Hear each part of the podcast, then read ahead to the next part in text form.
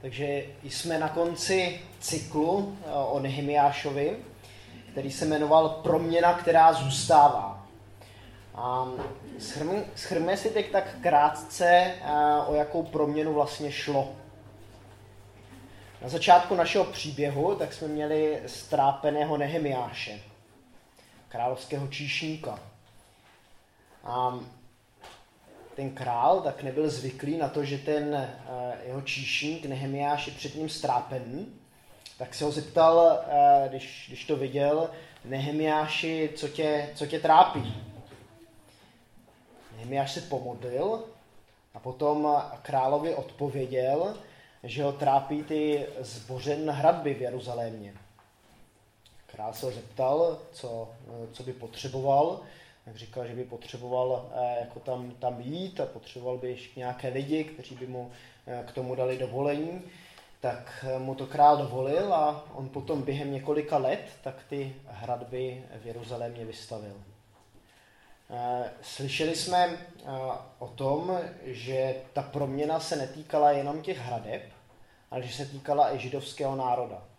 V minulém kázání, co měl Petr Kučera, tak jsme slyšeli o, o, o pokání, jak ten židovský národ vyznával svoje hříchy a došlo tam tak, takové určité, určité změně, že ten decimovaný židovský národ najednou vyznal svoje hříchy a prožíval hospodinovou radost.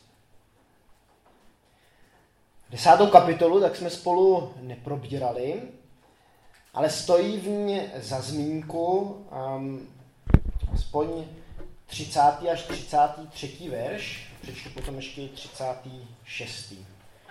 Je tam napsáno totiž. Přicházeli a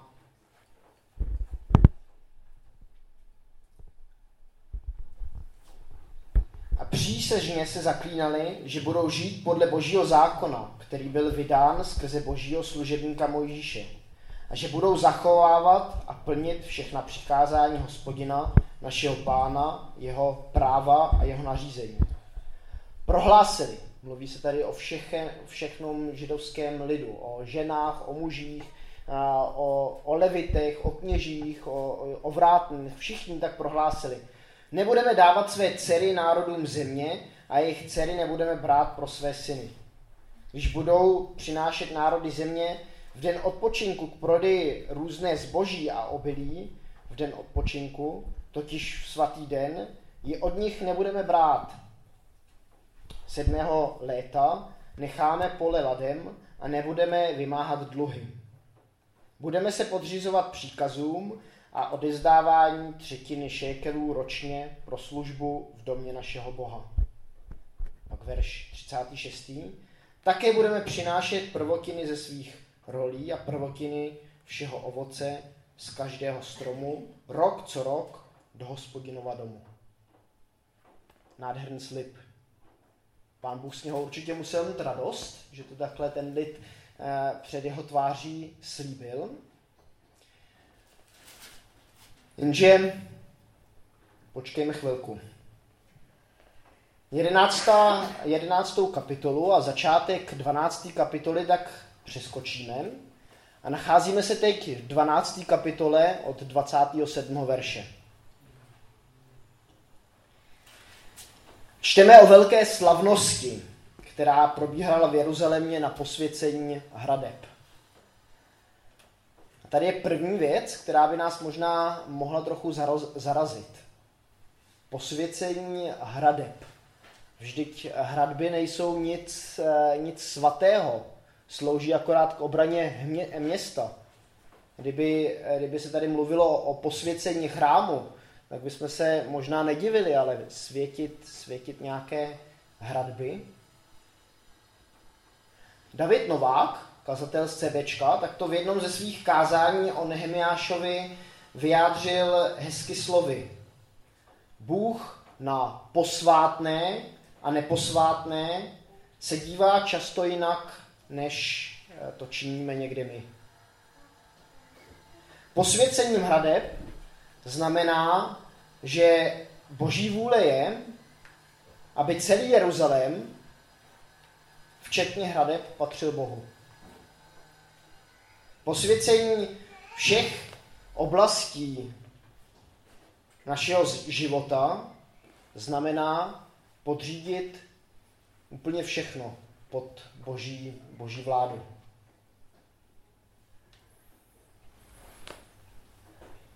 Slaví se teda posvěcení hradeb. Slaví se posvěcení ve velkém stylu. Včera tak eh, jste slyšeli, že byla Lisa Worship a eh, večer potom, tak tady na fotbalovém hřišti, tak byl ještě jeden koncert. Eh, bylo to slyšet široko daleko, myslím, že Pavlína to musela slyšet velmi dobře, doléhalo to i, doléhalo to i k nám. A já jsem přesvědčen, že ta slavnost, která probíhala, v té, která je popisovaná v té 12. kapitole, tak byla daleko větší než eh, ten koncert nebo eh, ta Lisa worship eh, včera. Že to bylo proti, proti té slavnosti v Jeruzalémě úplný úpln hadr.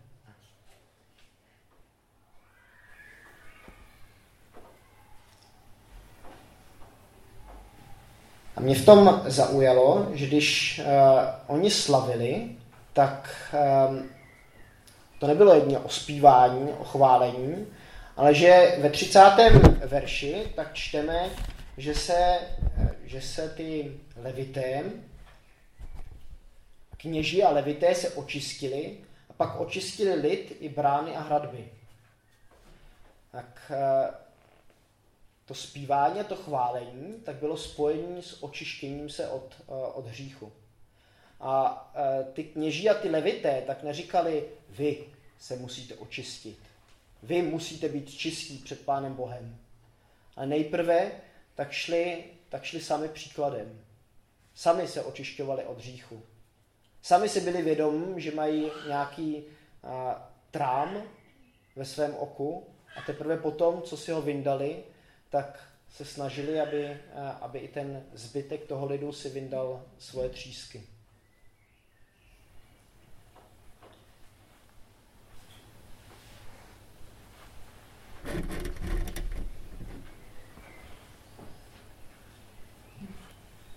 Čteme, že v ten den obětovali veliké oběti a radovali se, nebo tím Bůh připravil převelikou radost.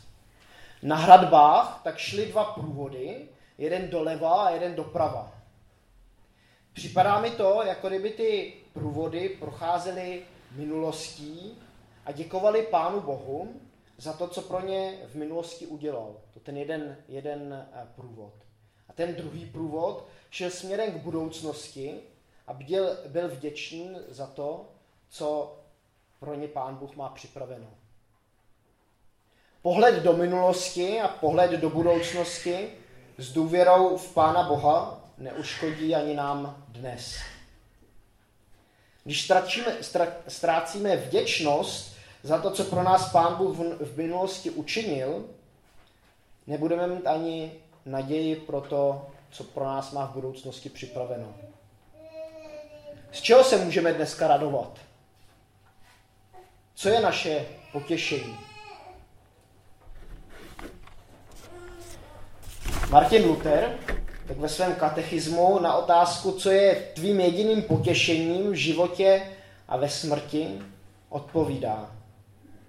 Mým jediným potěšením v životě a ve smrti je, že se svou duší a tělem v životě i ve smrti nejsem sám svůj.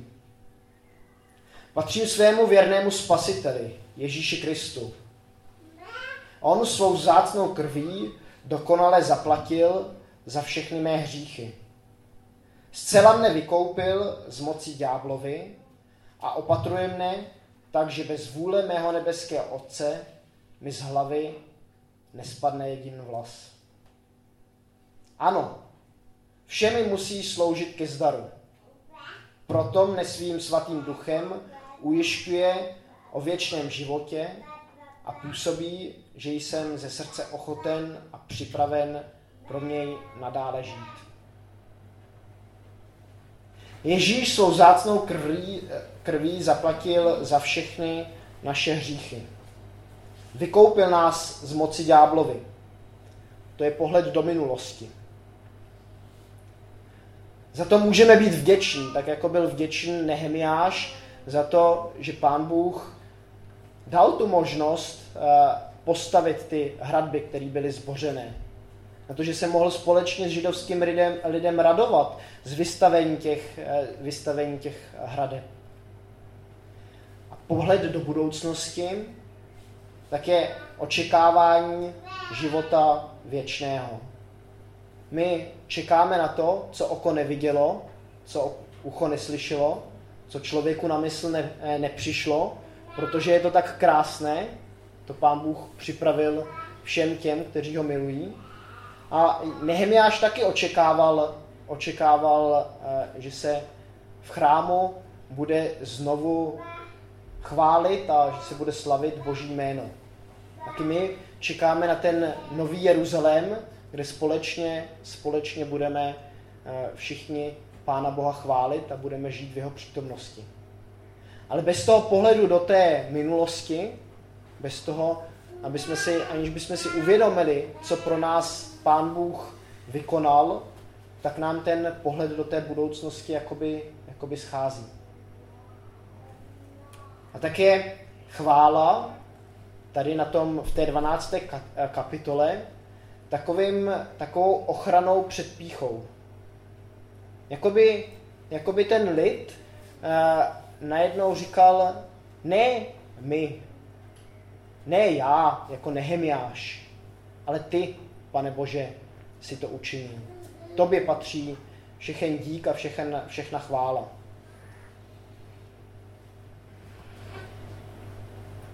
Lid je očištěn, zpívá a chválí Pána Boha.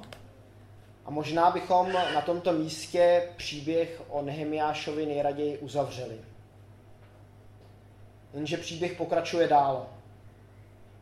Slavnost je u konce a lid, který vyznal svůj hřích, očistil se a vzpomeňme si na to minulé kázání, který tady měl Petr. Dokonce vyznávali hříchy svých otců. Uvědomovali si, eh, že ty jejich eh, předci tak to dělali špatně a chtěli, chtěli se eh, snažit žít lepším životem. Slibovali Pánu Bohu v té desáté kapitole, co budou, co budou činit, že se nebudou míchat s jinými, s jinými národy, že budou odezdávat desátky, že budou, že budou um, světit sabat. Pak co čteme ve 13. kapitole? Nejdřív čteme o tom, že ten chrám, který byl zasvěcen Pánu Bohu, tak se najednou stává obydlím nějakého Tobiáše. Že mu tam ten, že mu tam ten kněz, který byl zodpovědný za ten chrám, dovolil, aby tam eh, v jedné té komůrce, tak aby si udělal svůj, eh, svůj, mm, svůj noclehárnu. A tak to někdy bývá i v našich životech že dovolíme nějakému tomu Tobiášovi, aby přebýval v našem srdci, aby přebíral, přebýval v nějaké komůrce, která není určena pro něho, ale která by byla vlastně určena pro, pro Pána Boha. A hří, jak to tak bývá, tak hřích rodí další hřích. Protože už ten chrám není zasvěcen úplně Pánu Bohu, tak lid zapomene odezdávat to, co Pánu Bohu patří, zapomene mu odezdávat desátky, začne znesvěcovat sabat, začne v neděli nebo v sobotu tenkrát a prodávat a nakupovat.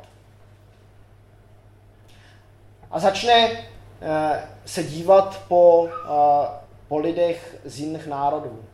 Muži si začnou brát eh, ženy z jiných národů a dojde k tomu, že když potom vychovávají společní děti, tak oni nerozumí hebrejsky. A co to znamená, když nerozumí hebrejsky? Že nerozumí božímu zákonu. Když se přečítá boží zákon, tak uh, oni nechápou, o co se, jde, o co se jedná. Že hřích tvoří hřích. A je tady zajímavá reakce Nehemiáše. Jak se, jak Nehemiáš reaguje. Zajedno ve, dva, ve té 13. kapitole čteme, že eh, Nehemiáš neustává v modlitbách. Že jako jsme od něho četli eh, na začátku, od, o, úplně od toho začátku, že se modlí, tak se modlí v té 13. kapitole. Ale nebojí se také pojmenovat věci tak, jak, eh, jaký jsou. Nečeká, až se vyřeší sami.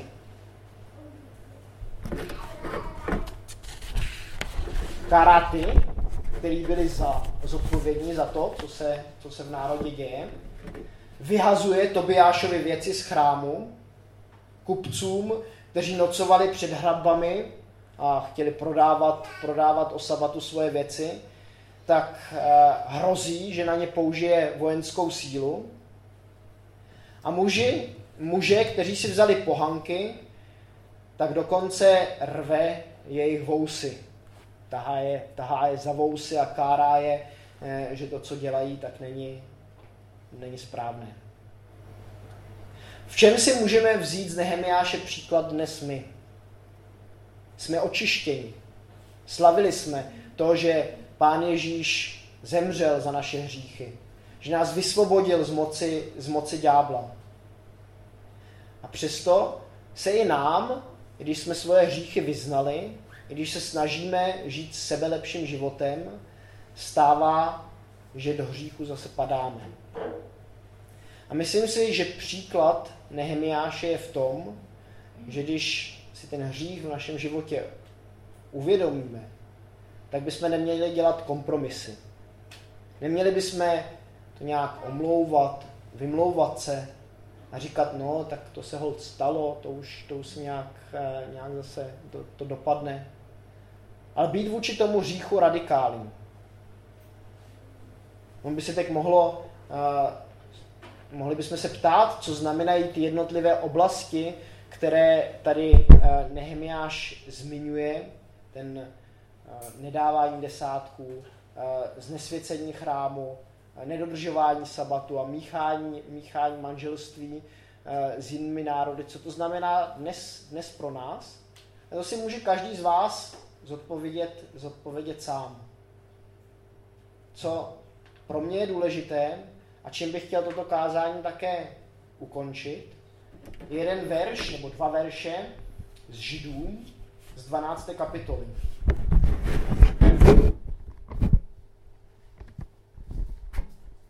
Je to můj oblíben, jsou to moje oblíbené verše, verše 1 až 2. Proto i my, obklopeni takovým zástupem svědků, odhoďme všecku přítěž i hřích, který se na nás tak snadno přichytí. A vytrvejme v běhu, jak je nám uloženo, s pohledem upřeným na Ježíše, který vede naši víru od počátku až do cíle.